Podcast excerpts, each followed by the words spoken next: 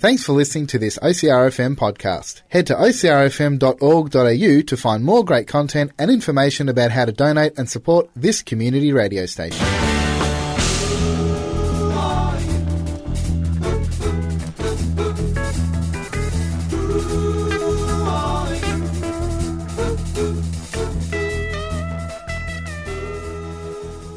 You're listening to LOL Radio, and it is time for us to chat to another amazing comedian who is going to be at this year's Melbourne International Comedy Festival. Joining me on the phone, I have Diana Nguyen. Good afternoon to you. How's it going? Good. Good afternoon to you.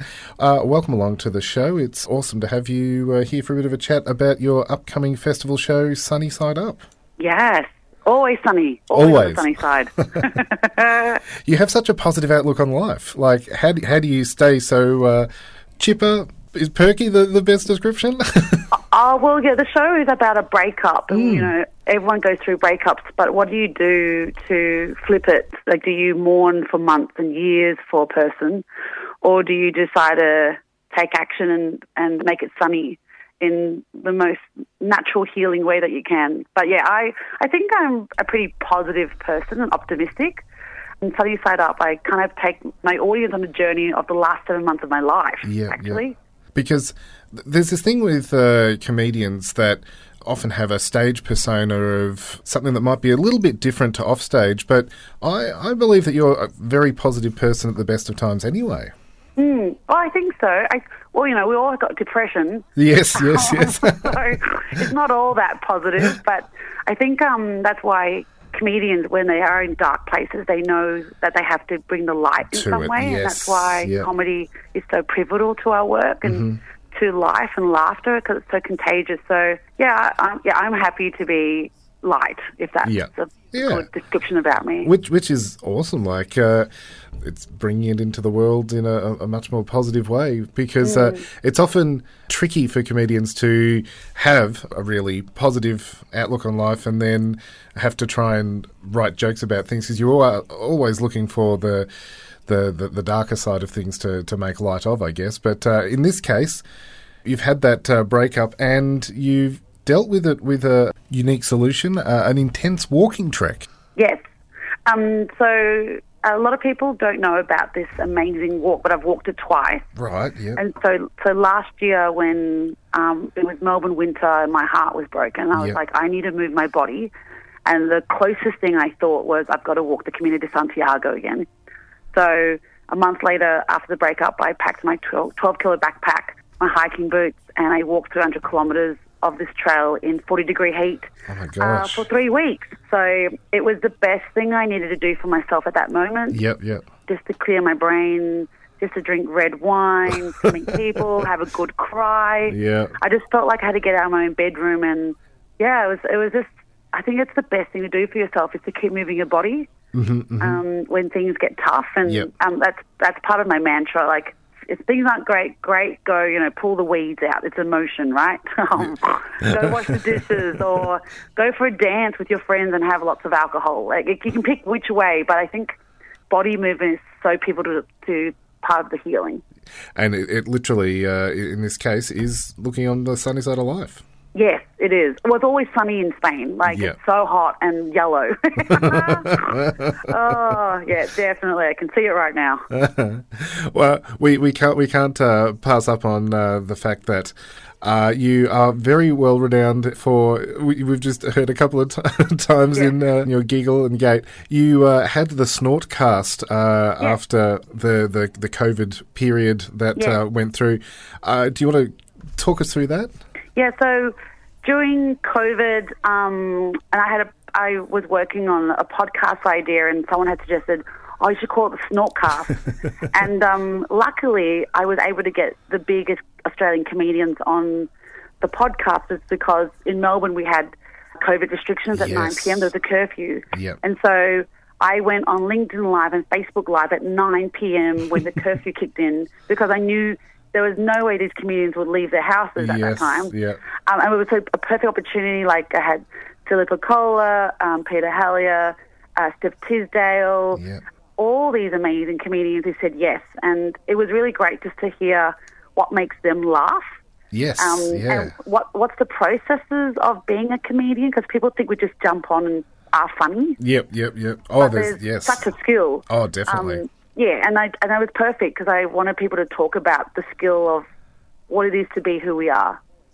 And that in, embracing uh, the arts is something else that you uh, talked about. You had a, a TED talk as well. Yes, a TEDx talk, um, Yeah. which is very similar to the body movement. So joy, joy is my caffeine, joyful. Yes, yeah. So it's people who, we, um, instead of being the verb or the adjective, it's it's actually being the noun. So being a joyful person, being a clown, Yep. being the person who always steps up to make people laugh, I think is a a really wonderful thing to have and possess. And there are so many joyful people, you know, the people in our lives who step up when we need them. Yeah, Um, definitely. and so I call them joyful, so F O O L. Full, yes, joyfuls. Yeah, yes. but being able to harness that uh, that creativity and, and use it for the greater good. Oh, yes. Because we need it, especially with the news these days and what's yeah. happening in the world. Like, we have to remember that the arts are so pivotal, pivotal for us for reflection. um, Mm-hmm. yeah, and, yeah. you know, and what it allows us to um, grow, I feel. Like, the arts is where when the world is in despair, we can always go back into the arts to make us feel human again. And, and we saw that during COVID. Like, you know, yes, we were watching exactly. Netflix Yep. and dancing in our houses or doing those Zooms Yes. with friends and playing games. So the arts is part of humanity, and um, we can't separate it. That's it. When everyone was locked down and couldn't go out to Yes. uh, their sports clubs and things like that, Yes. they were turning to, as you say, to YouTube, to Netflix, and the, the the amount of uh, comedy specials and things like that that were being pumped On through. Zoom? Yes, yes. oh, did did you uh, get to enjoy uh, the, the the magic of live Zoom comedy?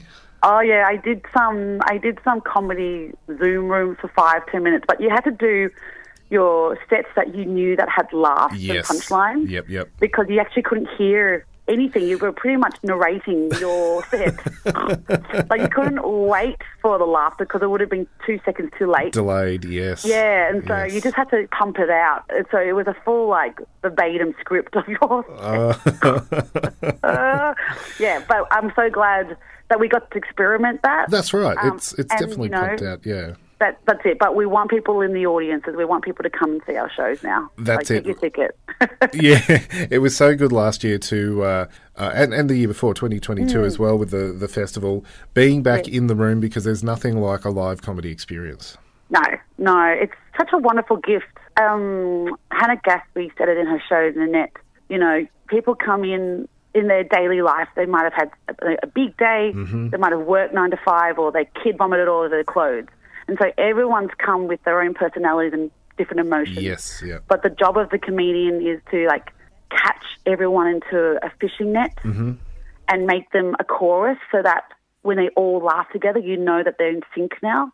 That's right. So yeah. that's that's such a skill to have and to experience that as an audience. It's so, it's so magical. and That's why it's such a one-off thing. Like every night is a different night. Oh, literally, yeah. It's Yeah. it's like writing your own story every night. That's it. Yeah. Yeah.